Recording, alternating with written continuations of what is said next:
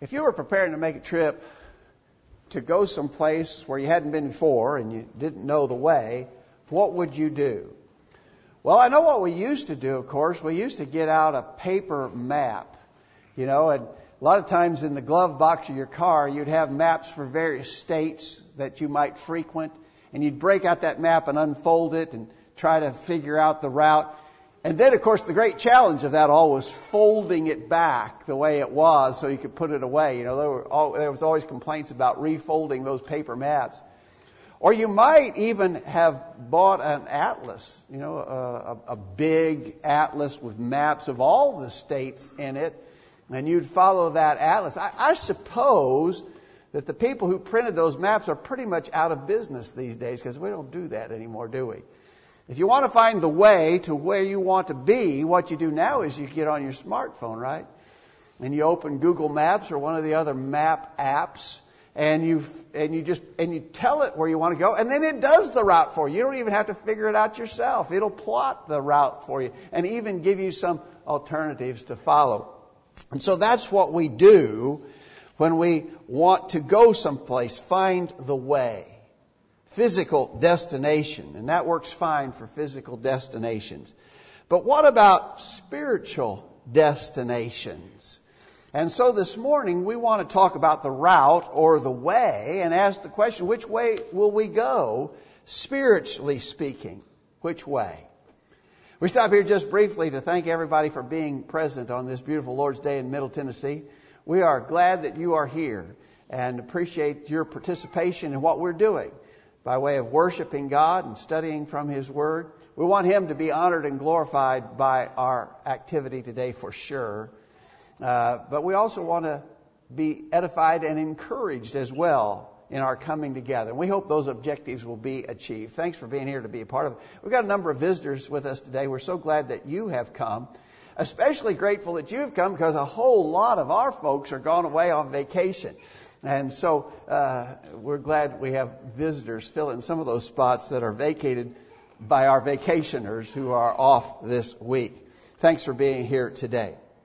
We want to look to the book of Proverbs, and all of our verses this morning are going to come out of the book of Proverbs because the book of Proverbs describes a number of different ways that we might choose to go. Many of the ways that we'll be noticing in the book of Proverbs are ways that should be avoided. You know, if you get your phone app going and you're on a route to somewhere, it might warn you, don't, don't go that way because there's road construction, or don't go that way because there's a big accident that's got the road closed down. And so, when you're plotting a physical course, there's some things to avoid. The book of Proverbs tells us some things to avoid on the route spiritually speaking. Uh, for instance, the book of Proverbs warns us about the way of the fool. In Proverbs chapter 12, verse 15, it says, The way of a fool is right in his own eyes, but a wise man listens to advice. Sadly, we know that it's hard to tell some folks much of anything because they already have their mind made up about almost everything. I heard a guy described once, and I've never forgotten this description, said he, he knows all the answers. He's just waiting for the questions. Well, that pretty much describes a person who sort of has that know-it-all disposition. Do you want to be known as a fool? Do you want to go the way of a fool? Then you need to just ignore all advice. But if you want to avoid that way, then you need to be open to sound advice that others can give us, especially in relationship to spiritual matters about our going to heaven. That's where we ultimately want to reach, right? And that being the case, then, we need not to assume that we know everything and we've got all the answers, but listen to sound, sound advice and to good counsel. So one of the ways to avoid is the way of the fool. The book of Proverbs also describes the way which seems right. I think you know this verse from Proverbs 14 verse 12. There is a way which seemeth right unto a man, but the end thereof are the ways of death. Seems to me that this particular description is very applicable to the religious world of our day.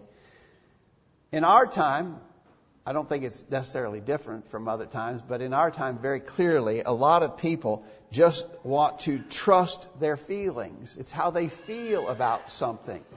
That's their standard. How do I feel about it? But you know, if you consider that just logically for a minute, that's a very dangerous thing because everybody's feelings are different, right? And so you, you feel this way. It's, this seems right to you. But here's another person, and what seems right to them is really completely different. And then you get a third and a fourth and a fifth opinion, and everybody's feelings are different. How can everybody's feelings be right? There's a way that seems right, but that can't be the right standard simply because people feel different about the same thing. For instance, take a Bible subject like baptism. I feel that it's not necessary to be baptized, someone says. Well, then another person comes along and says, I feel that you should be baptized. Well, they both can't be right, obviously. I mean, they're taking exactly opposite positions on the same question. They both can't be right, but they're trusting their feelings. What do you do about baptism? Well, you don't trust your feelings, you trust the Word of God. Acts 2.38 says, Repent and be baptized, every one of you, in the name of Jesus Christ for the remission of sins, and ye shall receive the gift of the Holy Ghost. So the answer to that is, is given in God's. We don't have to trust our feelings. But a lot of people do trust their feelings as to what seems right. And this statement in the book of Proverbs clearly explains that feelings can be wrong. Just because it seems right to you it may lead to death, spiritual death. Do not trust your feelings. We know too that the wise writer of the book of Proverbs described the way of the wicked. If you watch the news or really in whatever way you get information, I, I think that you have to be shocked at the exponential increase in wickedness in our society. I mean, it's, it's evidenced uh, almost everywhere. There's wickedness and it's growing.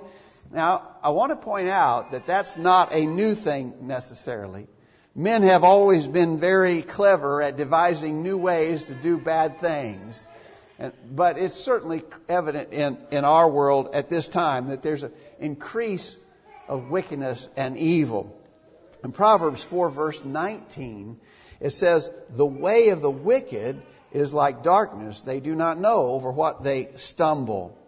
Um, so, here in this statement, the writer of Proverbs has portrayed the way of wickedness, uh, and he and he says it's it's darkness, and I think it's in. So when you're when you're trying to go somewhere, even if you're just walking, and it's dark, you don't see very clearly, right? You can't see where you're going. And, and that's what he says here. The way of the wicked is like darkness. They don't know what they're stumbling over. So let's say you're, you're walking down through the woods and it's dark and you don't have a flashlight. You're going to be tripping and stumbling. You may not even know what you tripped over. That's the, he said, that's the way it is for the wicked. In fact, in chapter 13, verse 15, he says, the way of the transgressors, which I would say is describing the same thing, right? The way of the transgressors is hard. And so the way of the wicked is like trying to walk in darkness. The way of the transgressors, it's hard. A lot of people think that the way of wickedness is the easy way. Uh, uh, that, that it's more fun to live the way that wicked people do. They don't realize that actually living that way causes trouble. It causes all kinds of trouble. It causes so much trouble they don't even know the kind of trouble that they get themselves into. We need to understand the way of the wicked is like walking in darkness and it's a hard way to go. And we need to avoid it. God's word says, avoid that way. But you know, our own experience would bear out that the way of the wicked is hard. The way of the, the way of the transgressor is hard and the way of the wicked is darkness things that we have personally experienced or our knowledge of what's happened to other people when they lived that way and all the kind of difficulties that they brought into our into their lives Certainly, the way of the wicked is a way to be avoided. This is an extension of the previous point, but the way of fleshly gratification should be avoided as well. Much of the appeal of wickedness is that it brings immediate pleasure. And so I'm thinking about going the way of the wicked and one of the reasons I would think about going the way of the wicked is because I get immediate pleasure from it. Gratification comes instantly when you pursue wickedness. Now, what do you think about that? Well, we have to say that there is truth in that, right? In Hebrews chapter 11, verse 35, it says that there's a pleasure of sin for a season.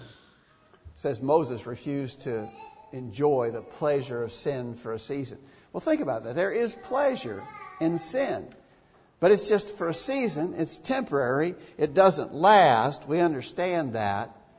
And so we have to be wise enough to realize whatever fleshly gratification may come from living a sinful life is not going to last. It's going to come to an end.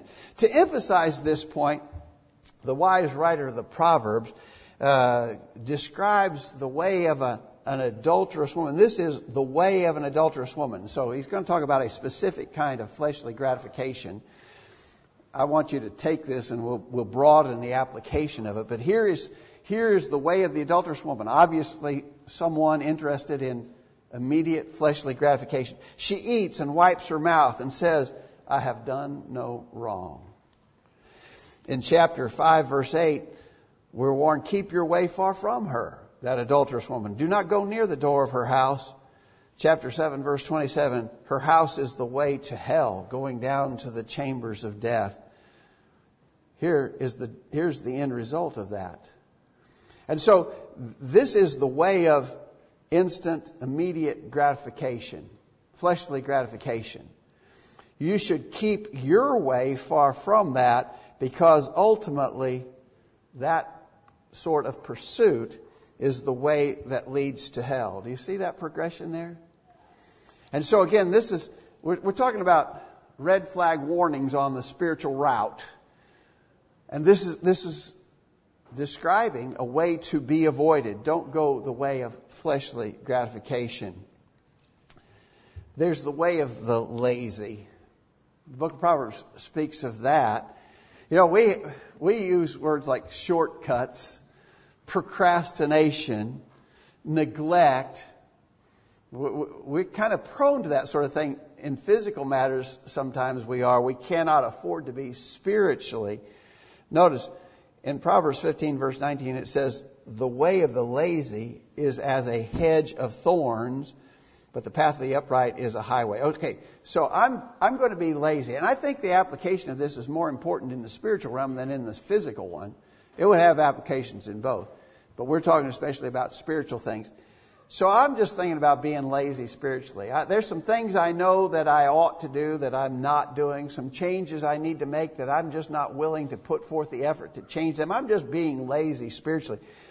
The, the, in the Proverbs it says the way of the lazy is a hedge of thorns. So I'm lazy, and what it results in, I just it's just like trying to fight my way through a briar patch.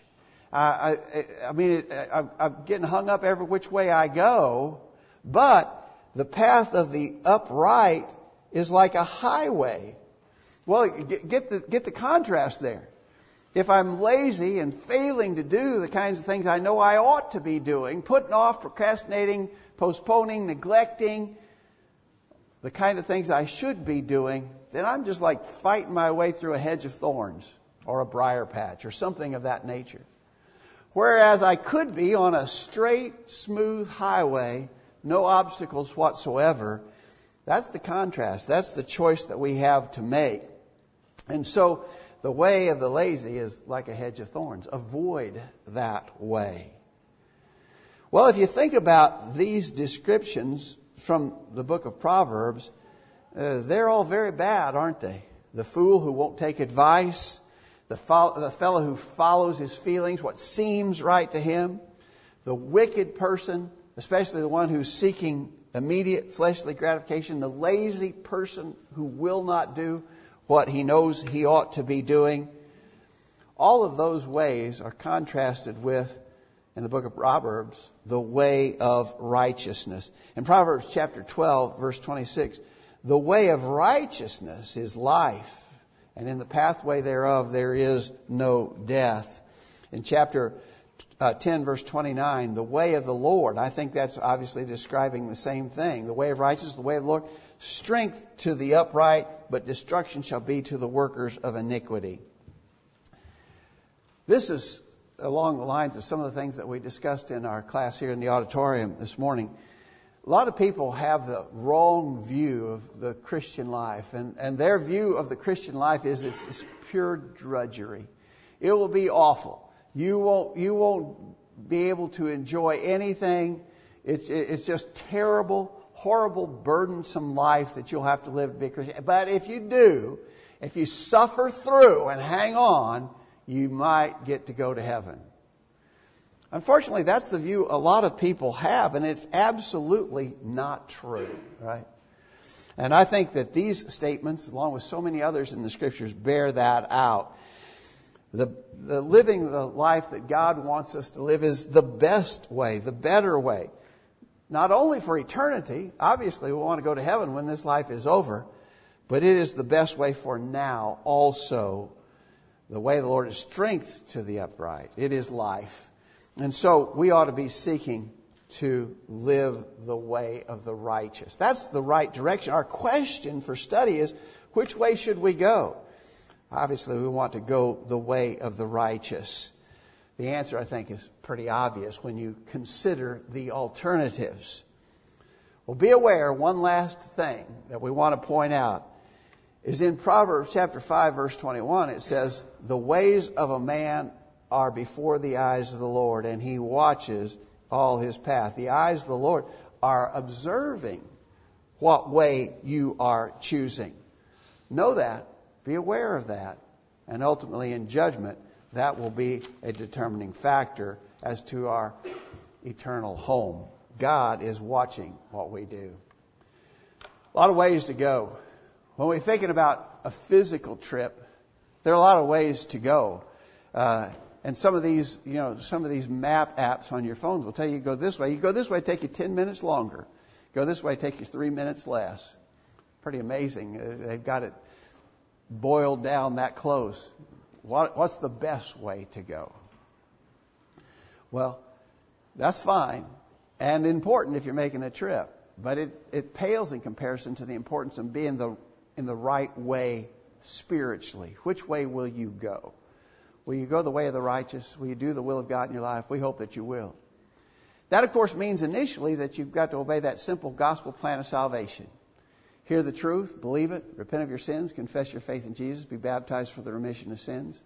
If you haven't done that, we hope you'll make that decision. We'd be glad to assist in your obedience or we'd be glad to study more with you. If you have questions, let us know if you're a Christian already, but you realize that you've kind of gotten off the right way, and maybe you've been going down a path that leads in a wrong direction, we urge you to come back to Him in repentance, confession, and prayer. If we can help in any way, let us know while we stand and sing this song.